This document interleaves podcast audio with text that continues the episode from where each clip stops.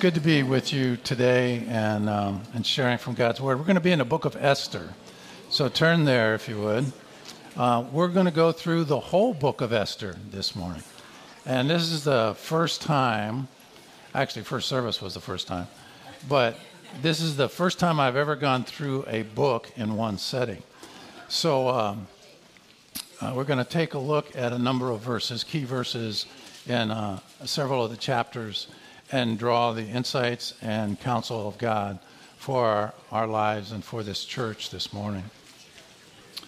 I was with, uh, a number of years ago, I was at a pastor's conference, and uh, I, I, want to give the credit to Greg Laurie because I think it was him that was speaking, and he had a short prayer for us, and he said, um, his prayer was, Comfort the afflicted and afflict the comfortable. And so, uh, you're either in one of those two places. You're either need of being comforted or you're in need of being afflicted. Now, for me, uh, I came up on crutches today. I've been afflicted. Uh, I had the opportunity. Um, I skied. Our family skied for like 25 years, and Jeremy came to me a while back in December, and he said, "Hey, Dad, I'm taking the family skiing." And he said, uh, "Would you like to go?" And I said, "Yeah, I, I think I would." And he said, uh, when you get a certain age, like your age, you ski for free. I couldn't pass it up, so I had a great day of skiing, but uh, I had to pay for those. That, that, those weren't free. So I've been recuperating, and um, I haven't been able to do anything. It's been just a, a, a difficult time for me just to sit in a lazy boy chair with my leg up. Now, that sounds like maybe you'd like to do that, but I'll tell you what, you get tired of it. And I am tired of it. But my my wife of 52 years has made it so easy.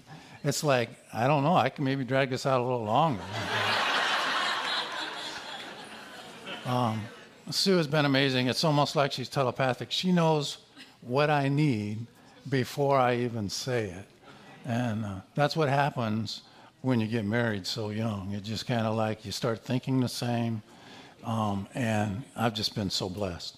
So, first service gave her applause. I won't ask you to do that, but she.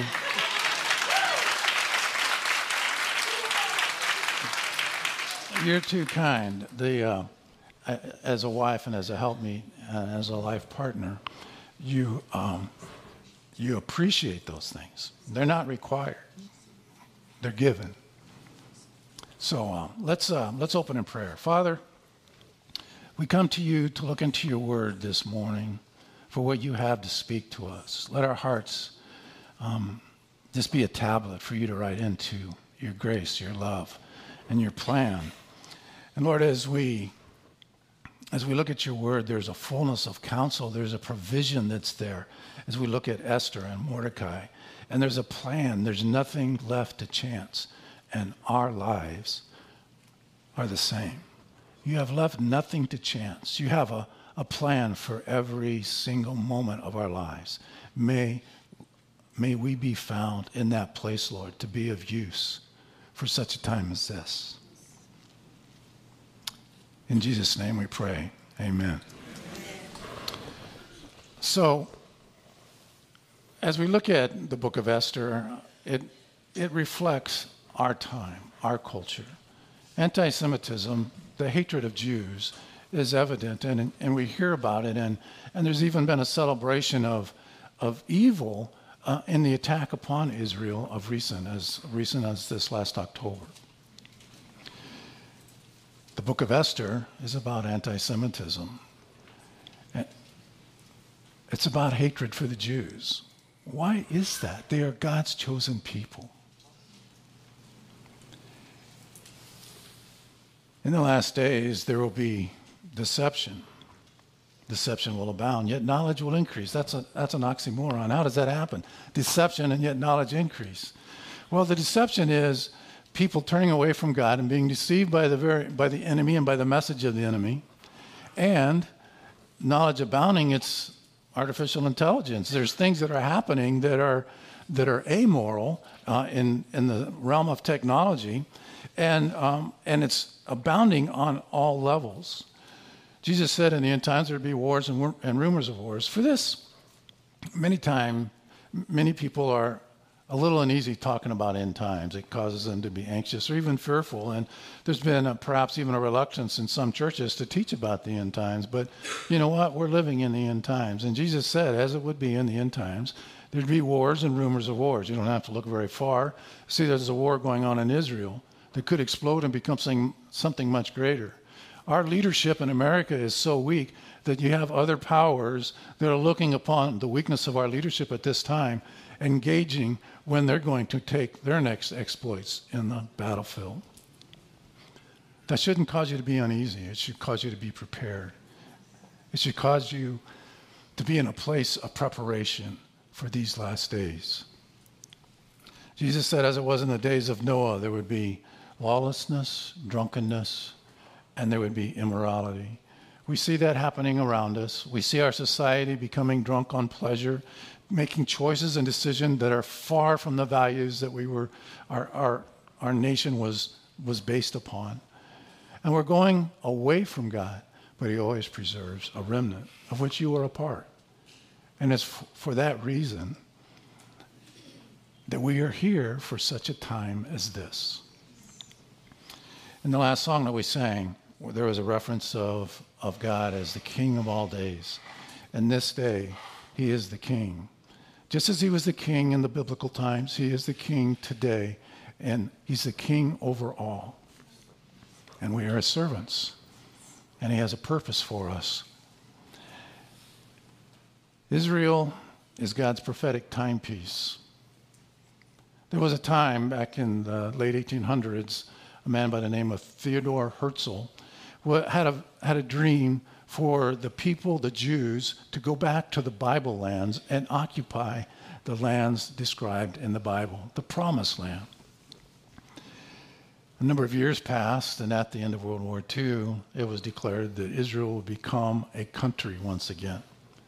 That's God's timepiece, Israel. He's not through with them, they are His chosen people. If Israel is God's timepiece, the clock, on which we observe, then Jerusalem is the hour hand. When it was declared that the Jews could go back and that they would have this country that the, the world would, would recognize as territory, they did not have the opportunity to go into Jerusalem, not until the Six Day War. There was a war that happened on the, on the Sabbath. The Muslim countries and the Arabic countries gathered together and attacked Israel on their Sabbath. They were caught off guard, unprepared.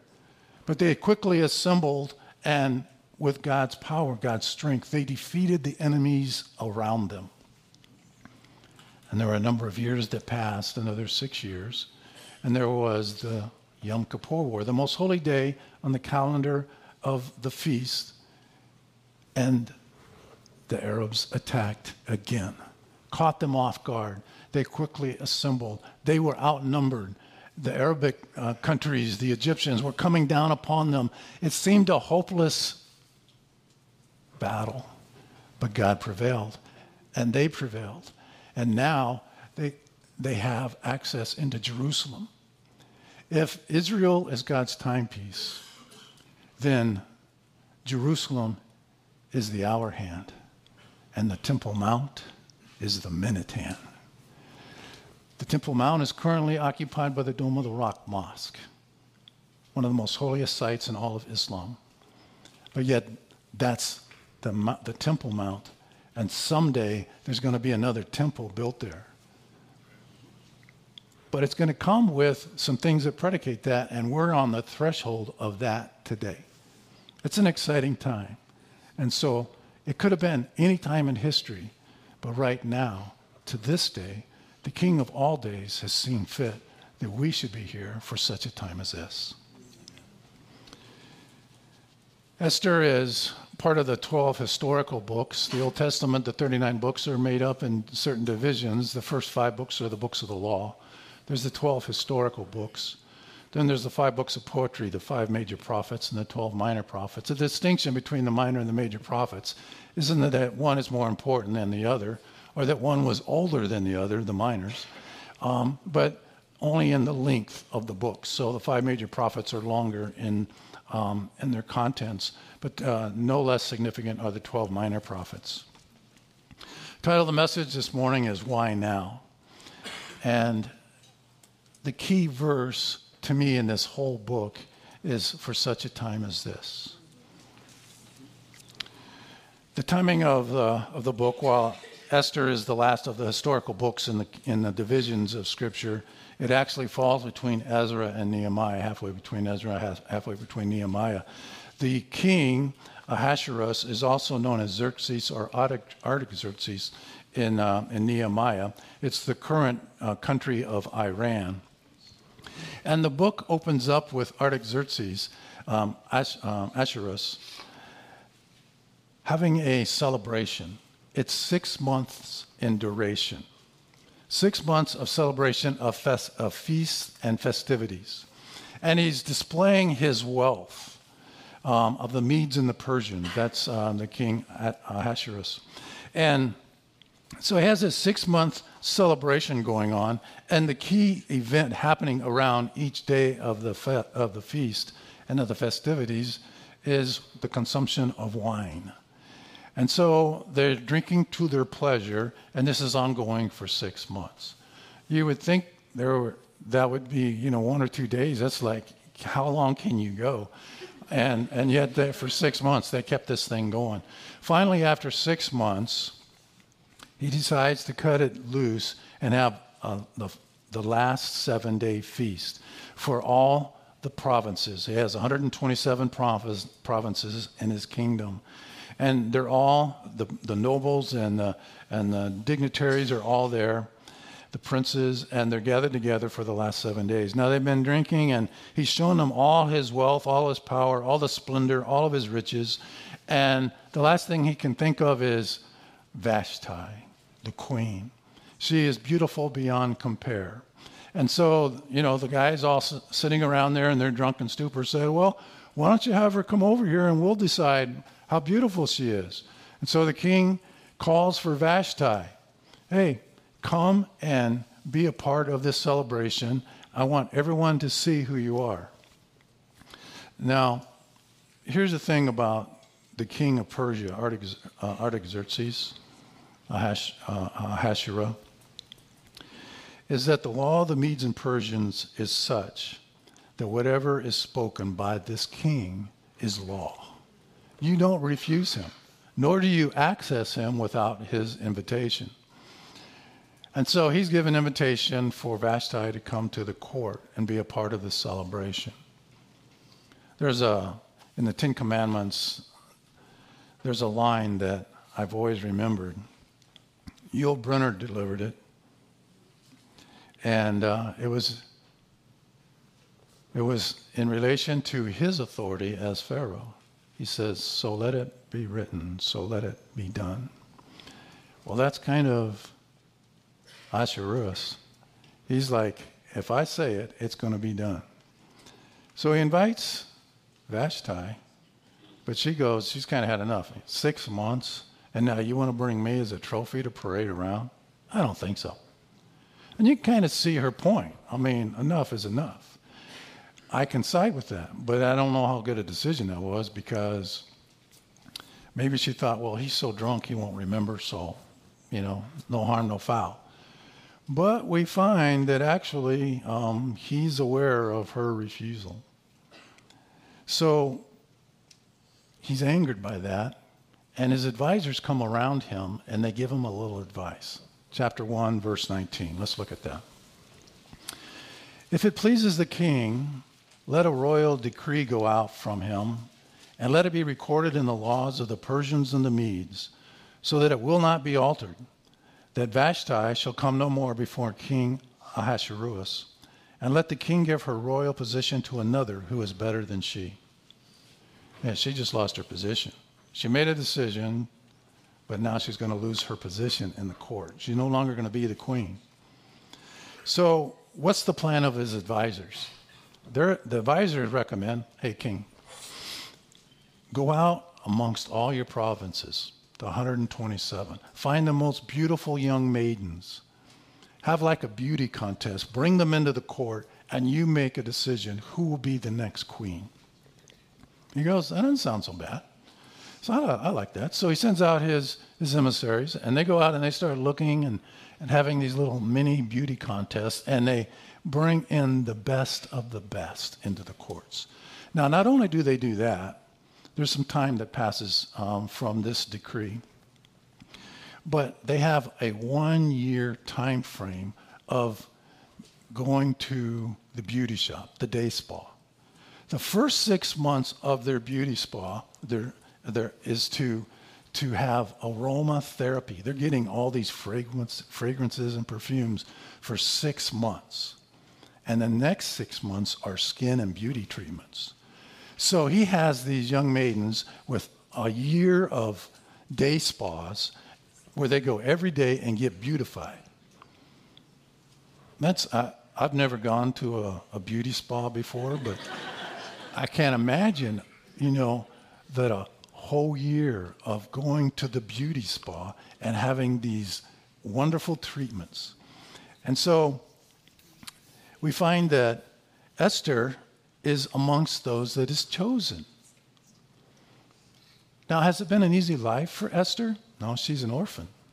Her parents had, had passed, and she was now living with her, her father's nephew, which would make him her cousin, that happened to be Mordecai.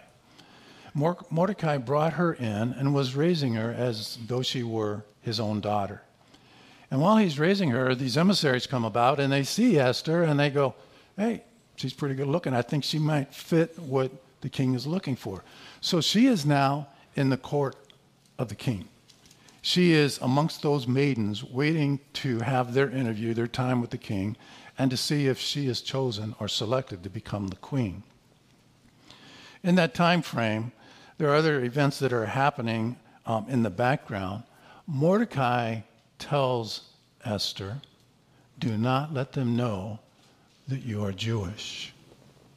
It might cause a rejection. And when things are as, when, when they're gauging things on the slightest imperfection, that might have you removed. So just keep that quiet. Keep that a secret. So let's look in Esther chapter 2, verse 10. Esther had not revealed her people, the Jews, or family for Mordecai had charged her not to reveal it. And let's drop down to verse 21. In those days, while Mordecai sat with the king's gate, two of the king's eunuchs, Bigthan and Teresh, doorkeepers, became furious and sought to lay hands on King Ahasuerus. Mordecai happens to be keeping an eye on things there by the gates making sure that things are fine with Esther. But while he's there, he overhears these two guards, these two eunuchs in the court of the king, plotting to kill the king. He goes, This is not a good situation. So he sends for he sends a messenger to Esther and he gives her the message hey, look, there's two guards out here. There's two guys at the gates who have a plan. They want to take him out, take out King Ahasuerus. And I just think that maybe he might want to know that. And so he says, mention it to the king. So Esther has this opportunity to speak with King Ahasuerus, tells him about these two, gu- these two guards at the gates.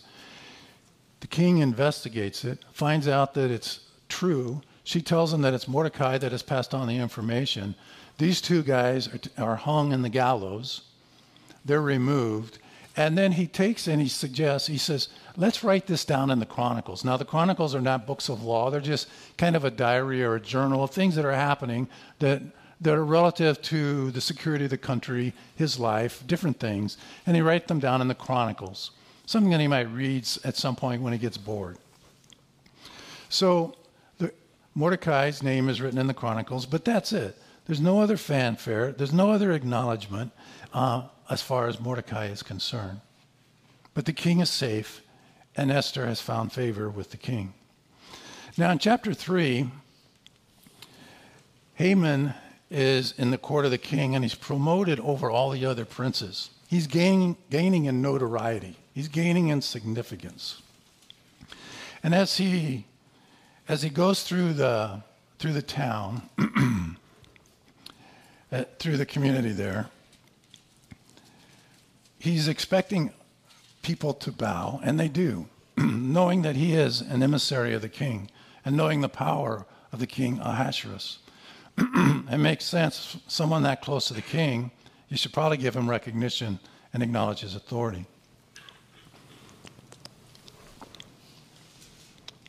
So as he goes through the town, Mordecai is standing there. Sorry, my voice is getting scratchy. Mordecai is standing there and he sees him and he refuses to bow. Now, what could Mordecai be thinking?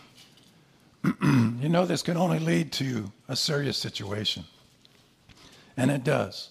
So Haman becomes infuriated with, with Mordecai and he begins to hatch this plan.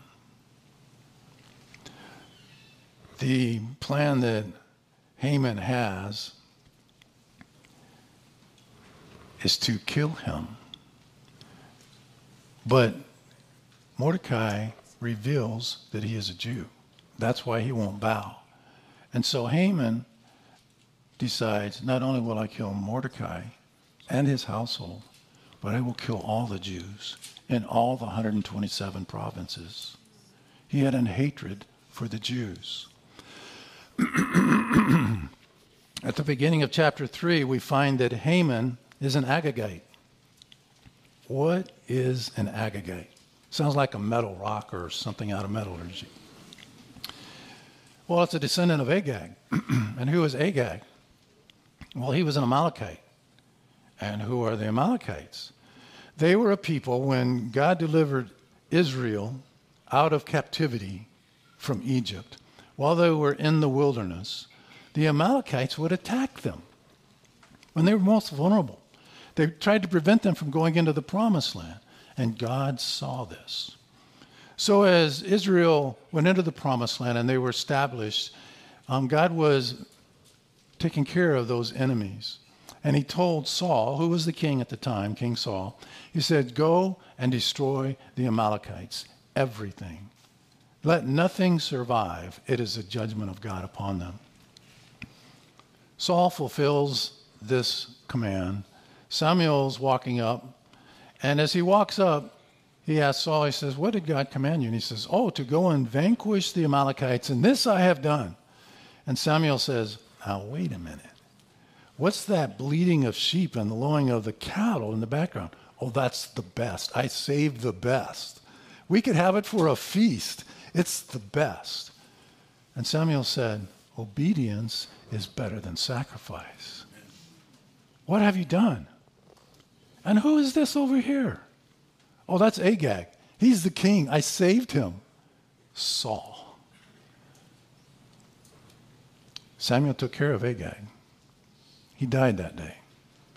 But it seems that there were descendants that survived and here we find one of them, Haman, an Agagite, a descendant of Agag. The Amalekites are a symbol in the, in, in the Old Testament of the flesh. It, and the enemy uses the flesh. It's at, us, at our weakest point, he's afflicting us and wanting us to stumble. The enemy comes against us and uses that and trying to prevent us and cause us to lose sight of the blessed promise that God has gone to prepare a place for us. And He's afflicting us. That's the flesh. We are to be crucified with Christ so that we might live fully in His Spirit. So that it's no longer I, but Christ who lives in, in me, in us, in each of us, His church, His bride. So Haman is angered, and we see that perhaps Mordecai, Mordecai understood that Haman was a descendant of Agag, and he would not bow before him. That's why Mordecai would not bow. That's why Haman, he was so angered, he sought not to only destroy Mordecai, but all the Jews. how evil, how corrupt, how diabolical. Haman, because he has access to the king, approaches him. Let's read in chapter 4, verse 13. Mordecai, who is out in the courts, has heard this decree. He is beside himself. He is wearing sackcloth and ashes. He has ripped and torn his clothes. He is in agony that the Jews are going to be killed and destroyed. The messengers that have been in the, in the square have seen and observed Mordecai, and they've come to Queen Esther and they've said, Hey, something's going on with Mordecai. And so she asked, What's going on? She does, she's not aware that this decree has happened in the courts, but she's about to become aware. Mordecai told them to answer Esther Do not think in your heart that you will escape the king's palace any more than all the other Jews. For if you remain completely silent at this time, relief and deliverance will arise for the Jews from another place but you and your father's house will perish. Yet who knows whether you, you have come to the kingdom for such a time as this? Then Esther told them, the messengers, to reply to Mordecai. Verse 16 Go, gather all the Jews who are present in Shushan, and fast for me, neither eat nor drink for three days, night or day. My maids and I will fast likewise, and so I will go to the king, which is against the law, and if I perish, I perish. So Mordecai went his way and did according to all that Esther commanded him.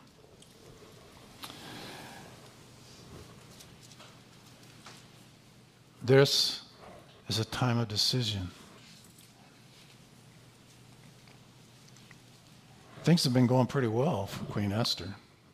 She won the beauty, the beauty contest. She is the queen. But now, Mordecai calls her to a place to disclose who she is and to make a plea for the people. Mordecai chose not to bow before Haman. It kind of makes you go back and think about in Daniel. There was a statue that was built by Nebuchadnezzar. And in chapter 3, he required everyone to bow before his statue. He had a dream. And there was only one who could interpret the dream. It was Daniel. And Daniel interpreted the dream. Babylon was the greatest of the kingdoms upon the earth at that time. Babylon was a head of gold. There was a, mid, a center section that was silver. That's the Medes and the Persians. They were not a threat to Babylon at that time, but now they have defeated Babylon and they are the succeeding kingdom of power and authority. The next kingdom was bronze, and it's Greece. And following Greece were legs of iron, which is Rome. And the last, the feet of iron and clay, a federation of countries that out of which will come one, the Antichrist. Isn't that amazing that Daniel in chapter 2 laid out this, this whole this dream? God revealed it to this pagan king, Nebuchadnezzar. He didn't understand it. Daniel understood it perfectly. The king, Nebuchadnezzar, thinking that it's something of to recognize his empire, he builds a statue of gold and calls all to worship and bow down. But like Mordecai, there were three children of Israel, prophets, along with Daniel that were there in captivity. And when the king made this de- declaration, everyone bowed down. Three, Shadrach, Meshach, and Abednego, did not bow. Nebuchadnezzar says, For this, I have created a burning, fiery furnace, and I'm going to cast you in there. okay, if that's what you want to do. So they were cast into the fiery furnace. And Nebuchadnezzar looked in there. and Instead of them yelling and screaming, he saw them walking around talking with one another. He was blown away. I would be too. Nothing burned, not even their clothes. That, that was a fiery furnace. It was burning everything in sight. The only thing that burned were the ropes that bound them. They're walking around. God delivered them. Haman has made a declaration that the Jews will die, they will perish. He's taken time to hatch this plan. He's gone and he's received a decree. Mordecai is agonizing unless there is intervention. And he goes to Queen Esther and he says, You have a possible solution. You have access to the king. We implore you to go to him and talk to him. Now she goes, she says, Wait a minute. He has a golden scepter. And if you go to the king unannounced and he points that scepter at you, you can be put to death. I can die because I'm going to the king uninvited. And Mordecai doesn't let her off the hook. He says, Look, for such a time as this, God has raised you up, and, and you are now the queen, and you have access to the king. You need to go to him. And so, what does she say? If I perish, I perish. She was willing to step up to the plate. She was willing to go there and risk it all. So, in chapter 5, Esther approaches the king and he looks at her and he's, he's elated that she's there. He's so happy that she's there. She is spared. She is not going to be uh, put to death. She has found acceptance. And so the king allows her to approach him and says, Esther, I don't know why you're here, but I'm so glad you're here. I will give you anything that you ask, even up to half of the kingdom.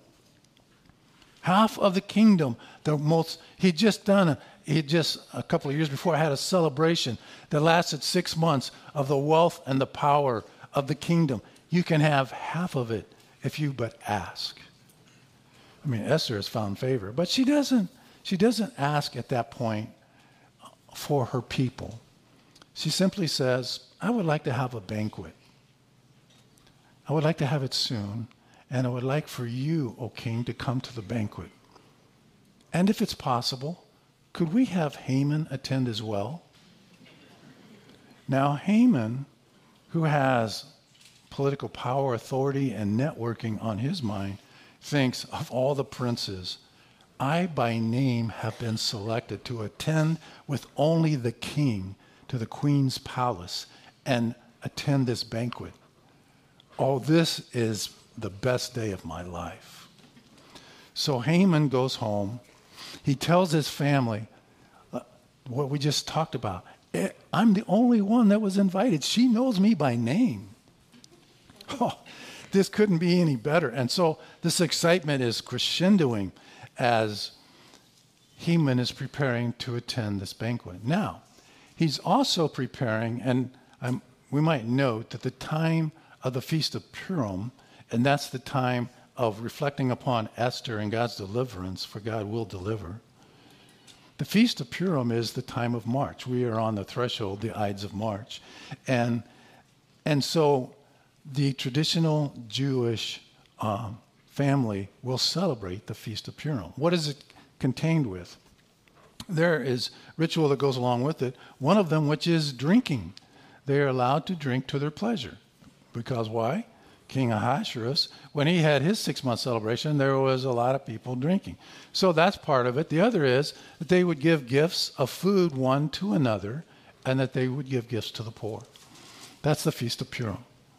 We're in that time of the season, even now, as we come upon the Passover, another Hebrew feast.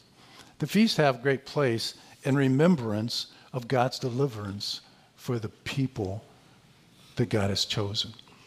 But there's great insight for us as the believer. For we find in the scriptures that the new is in the old contained and the old is in the new explained. That wherever we are looking at in the Old Testament, we can find greater insight through Jesus and the covenant of grace in the New Testament. But whatever we look at in the New Testament, we can find the foreshadowing of God's plan and of His grace, even in the law. So now we live by the covenant of grace. We have known and have experienced God's provision through redemption. Haman is ecstatic. He alone is going to accompany the king. But in the meantime, in preparation for this banquet, in chapter 6, we find the king could not sleep. He was tossing and turning. You ever have a night like that? And it's like, what? I need something that'll help me go to sleep. And so he says, Hey, can you bring me one of those chronicles that we have hanging up over there on the shelf? So the servant goes and he grabs a chronicle, boom, opens it up. And he starts reading through the chronicles, and surely this will put him to sleep. Pretty boring, old stuff. And what does he read? He reads about these two guards that were at the gates who wanted to assassinate him. And um, there was one named Mordecai who notified Queen Esther, and she told the king, and the king's life was spared. So he read that while he was trying to go to sleep. And uh, he asked his servants, he said, Hey, did we ever do anything for Mordecai? They said, No, we didn't do anything at all. He said, We didn't recognize him. We didn't acknowledge him in any way.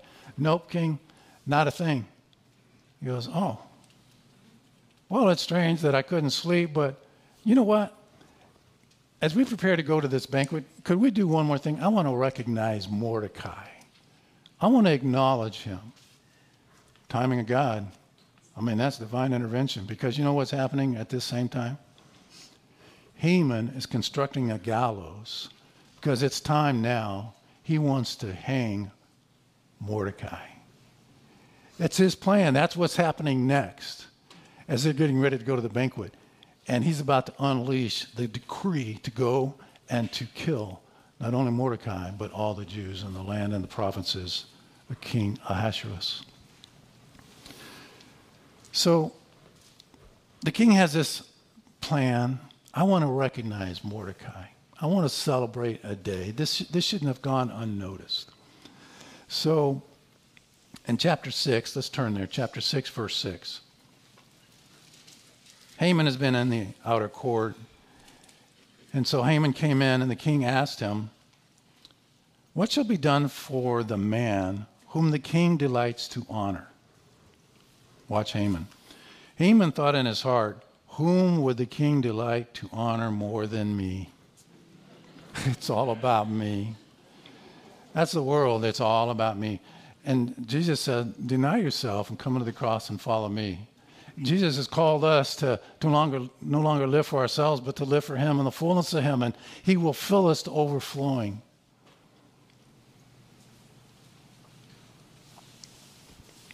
Not to, not to look to the right or to the left for a solution, but to look to the cross and Him alone. He is our victory. He is our King. Haman says, Who could he be thinking of except for me? So Haman makes a suggestion. He goes, This is all about me. So he says, This is what I think should happen. I think you should have a horse from the royal stable brought to this servant. That servant should be adorned with a royal robe, one that you wear, O king. And there should be a prince from the court of the king who goes before him and takes him amongst the people, proclaiming, This is the one whom the king has found favor and he wears his robe and is seated upon his horse. That's what I would do, O King Ahasuerus. And here's the interesting thing the king says, You know what? That's really a good plan. Hurry, make haste, and go and tell Mordecai. He's the one that I have chosen to favor. Can you imagine Haman's? This, this went from the best day of his life to the worst day of his life. And he even had a part in how it was going to play out. So Haman goes, okay. And he goes and he gets Mordecai. Mordecai knows that gallows is being built for him. Here's Haman with a horse from the royal stable, with a robe that he is adorned with and he goes before him, Haman, declaring, Mordecai has found favor with the king. Wow. Well, it doesn't change what Mordecai or what Haman is about to, to, to finish as far as his plot. And so in chapter 7, Haman and the king attend the banquet that has been prepared by Esther. And as they're there, he wants to know okay, Esther, I told you you could have up to half the kingdom. Esther, what is your petition? What is it that you desire? I've told you you could have up to half of the kingdom. And she said, King, my people are to be destroyed, killed, and annihilated. He goes, What? What do you mean, your people? She said, Well, I'm Jewish. And there's been a decree that came from your courts by Haman that says all the Jews should be killed in your kingdom. He goes, I'll have nothing to do with that. Verse 5, chapter 7, verse 5. So King Ahasuerus answered and said to Queen Esther, Who is he? And where is he? Who would dare presume in his heart to do such a thing? It's Haman. King Ahasuerus looked at him and he says, You have caused this proclamation, this decree to go from my court to kill all the Jews in my kingdom, including even the queen? He left angered. And Haman begins to plead for his life. When the king comes back, he sees him. And he says, What should I do with you? One of the servants pointed out, and he says, Hey, king, look, there's some gallows out there. The king looked at Haman and said, That's where you'll spend your last day. And he was hanged in the very gallows that he had prepared for Mordecai. And the execution of annihilation upon all the Jews in the kingdom. Esther was confronted with a choice. Do I choose, the, do I stay quiet? I went from an orphan to a queen, but Mordecai called her and said, For such a time as this. Mordecai could have chosen to have not bowed or to have bowed, but he chose not to bow. And he stood and he went from the, from the place of being forgotten in the Chronicles to being celebrated. God did not forget. We oftentimes go through these places in life and we wonder is, is there any glory in this? Is there any honor? Has God forgotten? We feel alone, we feel forgotten. We're human and, we're, and God's busy. He's got a lot on his hands. Maybe he doesn't know. Yes, he knows. He's the God of all days. And he has a plan, and we're living in his plan even now. We're preparing to move to a new facility. It's obvious we've outgrown this facility. We're in need of a new facility. I was just telling Sue this morning, I don't know why it crossed my mind, but I was invited to be a part of the team to go out and start searching the grounds, searching the community, looking for a new place. That was four years ago. It took us two years when we thought all is lost. There's never, we're never going to find a new location. And God gave us a, He pointed us to a location. And now it's been two years of, you know, getting zoning and getting permits and going through construction. And we're almost there. And it's like, we have arrived. God is going to celebrate our arrival, you know what? God has given it to us, this place, the new place, for such a time as this. It's not for us to be comfortable. If we become comfortable, I pray that He afflict us, that we come back to the place of our purpose, our calling. You will be blessed at the new place, but it's only so that we can be better fed, better equipped. Pastor Kevin does an amazing job of feeding, equipping, and preparing us for the battle that is at hand. And so, as we go into this place, we also have a place of responsibility to pray for Him in this battle. It's easy to step away, it costs too much. The sacrifice is too great. But for such a time as this, He has called us. He has assembled us, His people, for this hour, for this day, for His glory. Let's pray. Father, we thank you that in your word, in the book of Esther, we have seen your divine intervention. We've seen your plan. We've seen your glory. And we have this blessed hope that we need not fear. In an hour of uncertainty, we need not fear, for you are the King. And we are your church, the bride of Christ, and you have redeemed us. Lord, let us be aware for such a time as this, you have called us. May we be equipped and prepared to do your calling. And may, Lord, we be prepared to see your return. Even so, Lord, come quickly. In Jesus' name, amen.